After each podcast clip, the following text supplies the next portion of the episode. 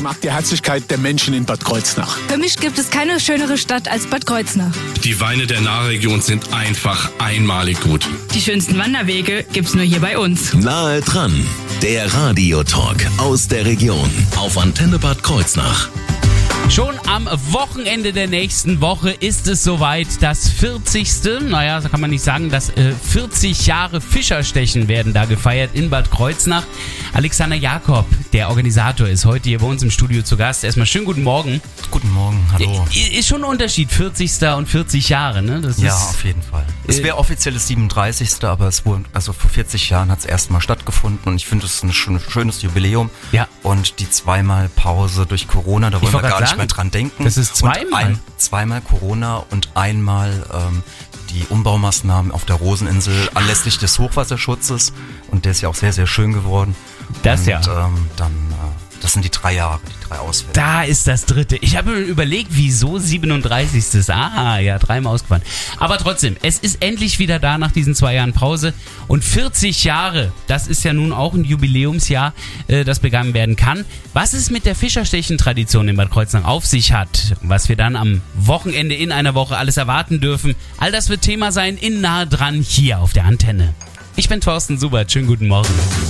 Nahe dran, der Radiotalk aus der Region auf Antenne Bad Kreuznach.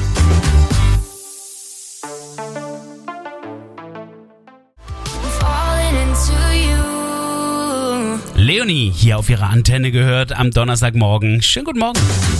Nahe dran, der Radiotalk aus der Region auf Antenne Bad Kreuznach.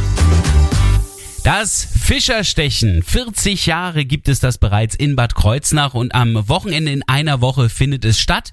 Also quasi das erste Wochenende im September. Organisiert von Alexander Jakob.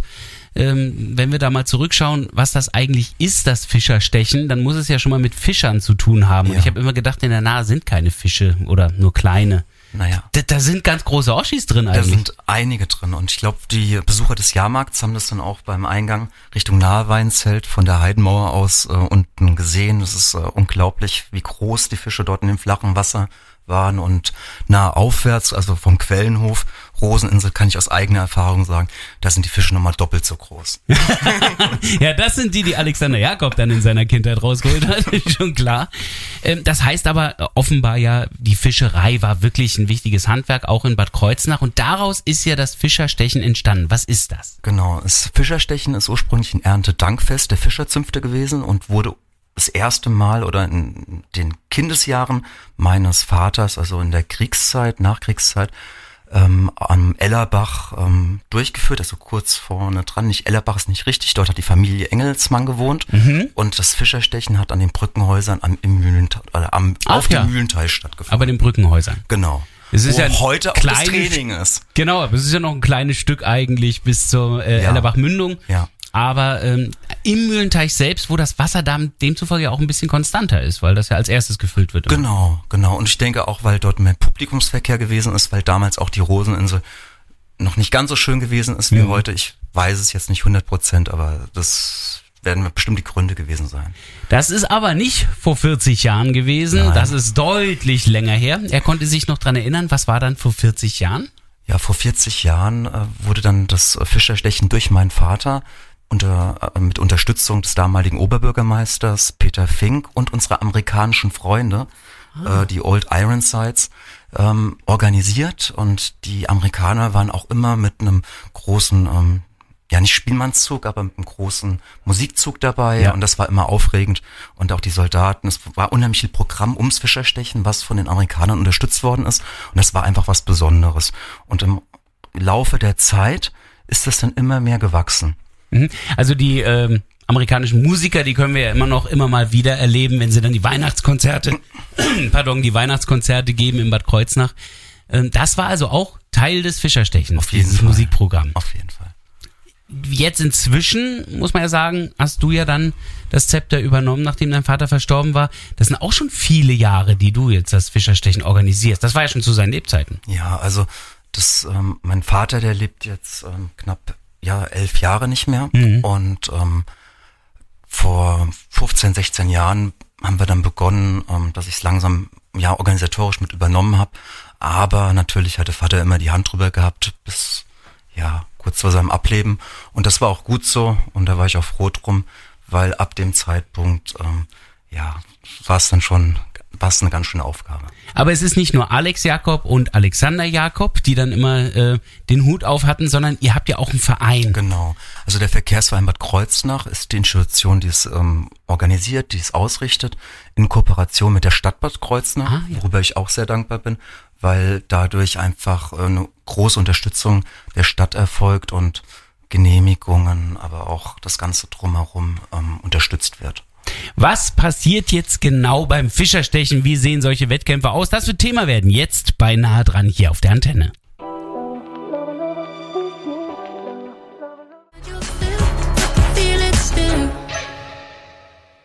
Das war Portugal the Man gerade mit Feel It Still.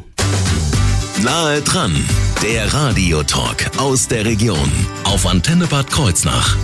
Das Fischerstechen steht an am Wochenende in einer Woche. Es ist also nicht mehr lang hin und die Vorbereitungen laufen auf Hochtouren. Doch zunächst müssen wir natürlich mal mit Organisator Alexander Jakob darüber sprechen. Was ist das eigentlich jetzt genau? Also was passiert beim Fischerstechen? Schauen wir erstmal ganz grob drauf. Wie sieht so ein typischer Wettkampf aus? Ja, also ein typischer Wettkampf, zwei Boote, ähnlich wie früher bei den Ritterspielen, wenn die Pferde aufeinander zugaloppiert sind mit einer Lanze und sich gegenseitig runtergestoßen haben. Genauso ist es beim Fischerstechen. Nur mit dem Unterschied, dass die Stecher vorne auf einer Plattform stehen, die relativ schmal ist, Oh, die auch im ne- Laufe der nicht Jahre... fest im also Sattel? Die, die, die, nein, nein, die, die Stecherplattform von vor über 40, oder von, von vor 40 Jahren Ja. war doppelt so groß Ach so. wie die heutige. Und äh, die Boote waren auch ein bisschen ja stabiler und äh, da haben wir wirklich dran gearbeitet, dass äh, da die Stecher schneller ins Wasser reinfallen. Und ähm, ja, das, das, das passt. Und dann sind halt hinten drin vier Ruderer und äh, die geben dann dementsprechend, äh, ja, stellen das Boot so, dass der Stecher optimal steht. Ja. Und dann hauen sie sich gegenseitig ins Wasser. So bevor Heidi Sturm jetzt von der Zeitung anruft und sagt, nein, es sind keine Ruderer, es sind Paddler. Ja, tatsächlich, Entschuldigung. pa tatsächlich paddeln die wirklich. Also ja, sie haben eine Paddel in die der Hand. paddeln natürlich paddeln. Aber wir nennen sie Ruderer. So, haben wir das jetzt Ja. begriffsmäßig Ja. definiert. Ja. Ja. Ähm, diese Wettkämpfe, die finden also am Freitag, Samstag und Sonntag nächster Woche statt. Äh, wann ist was? Ja, am Freitag ist traditionell das äh, Jugend- und Damenstechen. Aha. Ähm, das sind die Vorrundenkämpfe bis zum Finalkampf. Die Finalkämpfe finden am Sonntag gegen 15, 16 Uhr statt. Das kommt immer drauf an, wie die Endrunde der Herren bis zu den Finalkämpfen durchläuft und ähm, wie zeitintensiv das Ganze ist. Und dann ist immer der Auftakt ähm, das Damenstechen, dann im Anschluss das Jugendstechen und die Finalkämpfe und dann die Finalkämpfe der Herren.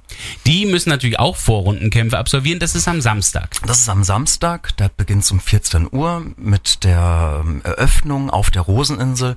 Ist immer sehr schön mit Neptun und ähm, am Anschluss beginnen dann die Vorrundenkämpfe. Ist Genau, da sprechen wir auch gleich drüber, über das Rahmenprogramm drumherum. Ja. Also Damenjugend am Freitag, äh, Herren am Samstag und am Sonntag dann nochmal die Endkämpfe der Herren und dann alles, was an Finale ansteht. genau. Das heißt, ähm, wir haben also wirklich drei Tage auch Wettkämpfe, die wir sehen können. Worauf sollte man denn da so achten? Also ich meine, Ja. die Jury weiß natürlich genau, worauf sie schaut, aber ich als Zuschauer stehe da vielleicht erstmal und denke, Ja. okay, die kommen da jetzt, was passiert? Ja, also ich weiß gar nicht, ob die Jury alles äh, wirklich sieht. Ähm, ganz bestimmt nicht. Aber nee, ganz bestimmt nicht. Das geht Das auch ist aber nicht. mal fair, Ah, nein, fair nein, gesagt. Mhm. nein, nein. Aber wir geben uns Mühe. Und ich bin da auch einfach froh, dass ich da erfahrene Mitstreiter habe. Allen voran halt äh, der Lothar Kühnel, der Heinz äh, Lüttger, äh, der Uli Jansen. Die sind jetzt schon, ähm, Rainer Bechtold, die sind schon seit teilweise 20 Jahren entweder auf dem Brett Ja. oder an, an oder nebendran und Also in der organisieren- Veranstaltung organisieren das Ganze, ja. kommen auch aus dem ähm, Ringen zum Teil und haben da einfach viele Kampf, also viel, viel Kampferfahrung, was auch von Vorteil ist und sehen schon sehr viel. Mhm. Und das Ganze mit ein bisschen Lebenserfahrung gepaart und dann ähm, passt das. Und die Zuschauer selber, also für die ist vor allen Dingen wichtig, glaube ich, dass jemand ins Wasser fällt. Genau, und dass auch genügend Mannschaften da sind. Ähm, Wir haben im Herrenbereich 32 Mannschaften, Okay. Stand jetzt. Das ist auch optimal, Perfekt, weil dann können wir vier Achtergruppen ähm, auslosen. Und bei den Damen ist es noch ein bisschen mau, da haben wir im Moment nur fünf Damenmannschaften und bei der Jugend auch fünf. Mhm. Also da wäre jetzt so der Aufruf, liebe Hörer, Hörerinnen, ähm, dass äh, der eine oder andere vielleicht noch im Damenbereich oder auch im Jugendbereich noch ein Boot zusammenstellt, eine E-Mail an Quellenhof, der Quellenhof at t-online.de und ähm, dann antworte ich drauf und dann sind Sie mit dabei. Dann gucken wir mal, wenn jetzt jemand äh, plötzlich Lust bekommen hat, was brauche ich denn für so ein Team? Also, was ich brauche, ist jemanden, der einigermaßen sicher auf einer kleinen Plattform stehen kann Genau. und auch keine Angst vorm Wasser hat. Genau. Vielleicht wäre es ideal, wenn derjenige schwimmen kann, dann muss die DLRG nicht so viel machen. Obwohl bei dem Wasserstand ist es jetzt auch im Moment egal. Ja, das ist wahr. Da kann man auch laufen dann. Ähm, also, jemand, der sicher stehen kann, vielleicht auch noch ein bisschen Geschicklichkeit mitbringt. Das ist, Ja, glaube ich, also- an der Lanze nicht schlecht. Also der, der Stecher, natürlich ist der ähm, nicht unwichtig, aber der macht nicht alles aus. Also es sind die Ruderer, es ist die, das Zusammenspiel zwischen Ruderern und, und Stecher, je nachdem wie das Boot gestal- gestellt wird, im Idealfall halt relativ spitz, äh, dass man halt, wenn man einen leichten Stoß bekommt, der einen auf so ein Gleichgewicht bringt, dass man nach hinten nochmal übertreten kann. Ah. Dann kriegt man nämlich nur einen Strafpunkt. Und wenn man halt quer steht und der andere kommt von der Seite, und dann hat, kann man nur noch nach hinten ins Wasser übertreten. Und das ist so diese Kunst, aber auch im richtigen Moment mit ein, zwei Schlägen oder, oder der Zügen ähm, das Boot dann nochmal nach vorne zu bringen und dem Stecher dann im richtigen Moment nochmal Druck auf die Lanze zu geben. Sehr gut. Kleidung ist natürlich vorgeschrieben. Ja. T-Shirt. Genau. Also, Also, ein ga ganz normales Baumwoll-T-Shirt. Ja. Ähm, also bitte keinen Ringeranzug oder auch nicht oberkörperfrei, auch keine Surfschuhe. Und wenn, da wir ja noch Damenmannschaften Schon gar suchen, keine Golfschuhe übrigens mit Nägeln sich da festmachen. Nee, nee. Nein, also gerade die Damen und ähm, da dürfen nur Damen teilnehmen, liebe Hörerinnen und Hörer. Nur dann ist es ein Damenboot, wenn Nur auch dann. wirklich fünf Frauen Genau. das äh, bekleiden. Wie sieht's aus bei der Jugend? Die müssen alle jung sein. Genau. Ist egal wer, jung, Mädchen, Genau. ist egal. Ähm, ja, also beim Ruder, äh, wir lassen ungern Jungs oder auch Herren gegen Damen stechen, weil man hat einfach Hemmungen als Stecher und ähm, das möchten wir nicht. Nee, verstehe ich. Ja. Aber äh, trotzdem auch da kann es gemischt sein, das Boot bei der Jugend. Natürlich, natürlich. Und bei den Damen bitte dann also fünf Damen, die dann auch das Boot äh, bewegen genau. und dann auch beim Stechen Genau. dabei sind. Also, es äh, gilt der Aufruf, die Kontaktdaten, die haben wir nochmal am Ende der Sendung hier beinahe dran. Jetzt schauen wir aber gleich erst nochmal ins Rahmenprogramm, denn da wird auch einiges geboten beim Fischerstechen. Schließlich gilt es ja 40 Jahre zu feiern.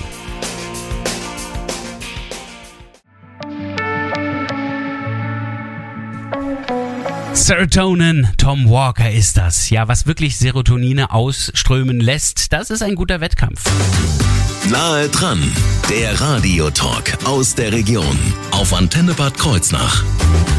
Jetzt muss ich mich erstmal entschuldigen, dass ich hier niemandem äh, in Bad Kreuznach zu nahe trete. Also die Roseninsel ist nicht im Salintal, ist am Salintal, habe ich mich gerade nochmal belehren lassen. Ja, nicht, dass ich das hier falsch verorte. Aber auf der Roseninsel oder an der Roseninsel in der Nahe, da wird es einen Wettkampf geben. Jetzt am Wochenende, eine Woche später. Und das ist nämlich das Fischerstechen. 40 Jahre gibt's das schon. Organisator Alexander Jakob. Es gibt natürlich rund um den Wettkampf auch, ja, man kann schon fast sagen, ein ganzes Volksfest, ein kleiner Mini-Jahrmarkt. Ja, also es sind unheimlich viele Vereine dabei und ähm, aus verschiedenen äh, Richtungen der Vereinswelt, ähm, ob das äh, die Lions-Freunde sind, die immer einen tollen Weinstand machen, ob das die Ringer sind, äh, die damit ihre äh, ja, Vereinskasse ein bisschen auffrischen. Ähm, Der Verkehrsverein, bei dem ich das einzige Bier des Jahres trinke, das ich so trinke. das sehr gut ist, also ein Kirner, ein Kirner Pilz gibt's bei uns, ein schönes Landbier. Ähm, ja, also es sind ganz viele verschiedene Vereine und das Schöne ist, die ähm, ja Protagonisten hätten sonst gar nicht irgendwie großartig miteinander zu tun. Und dadurch, dass sie halt auf dem Fischerstechen schon seit so vielen Jahrzehnten aktiv sind, ob aktiv oder halt an der Theke, ähm, das ist, äh, das verbindet. Ja. Und dadurch sind viele Freundschaften und Kontakte entstanden. Und ich weiß einfach, dass dann auch der ein oder andere Auftrag oder Job durch solche Sachen ähm, entstanden ist. Und das ist toll. Also kulinarisch wird wirklich unglaublich viel geboten. Auch entlang des Weges oben sind dann ja ganz viele Stände. Genau. Es gibt auch ein bisschen Bespaßungsprogramm drumherum. Ja, also so für die Kinder ja. zum Beispiel. Ähm, es gibt ähm, Freitag, also Freitag ist es so, dass äh, Kirkland abends ähm, Musik, ähm, also ab 19 Uhr mit dem ersten Set beginnt. Kirkland ist eine Coverband aus, dem, aus Wiesbaden und die ähm, einfach ähm, tolle Stimmung immer wieder verbreiten. Und äh, dann samstags haben wir dann die Candies da, auch ähm, eine renommierte Band. Und äh, sonntags Sind auch schon über 40 Jahre, Ja, gibt's die auch schon inzwischen, Genau. Und sonntags beginnen wir mit musikalischen Frühshoppen äh, gegen 11 Uhr mit Two in a Box. Also auch da haben wir eine tolle Band äh, engagieren können, so dass das Rahmenprogramm neben dem Ganzen, was auf dem Wasser und neben dem Wasser stattfindet, weil auch die Vereine teilweise das eine oder andere noch anbieten, da, da wird schon einiges geboten. Und die Kulisse an sich ist ja schon Programm. Mhm. Ja. Ähm, das mit dem Jahrmarkt, da gab's ja die äh, Problematik mit dem Feuerwerk und der Trockenheit. Das wird bei euch ja natürlich auch schwierig. Aber ihr habt eine ganz kluge andere Veranstaltungspunkt, der auch so toll ist. Den habt ihr einfach im Wasser. Da kann ja nichts passieren. Also das heißt, das gibt's. Ja, also äh, es kann nichts passieren, äh, das weiß ich nicht, weil es ist immer weniger Wasser in der Nahe, aber das ist das Fackelschwimmen und Also das, so wenig wird da hoffentlich nicht sein. das Fackelschwimmen, das ist schon äh, eine Institution. Ich kenne es noch aus Kindertagen, da war das eine eigenständige Veranstaltung und die ganzen Ortsgruppen sind gekommen und man hat abends an der Nahe gestanden und hat dann den äh, Schwimmern zugejubelt und das ist jetzt in der, äh, also im Fischerstechen ähm, integriert und äh, da die DLRG sowieso, ähm, ja, also der Mitstreiter schlechthin ist, Ja. ohne die DLRG kein Fischerstechen.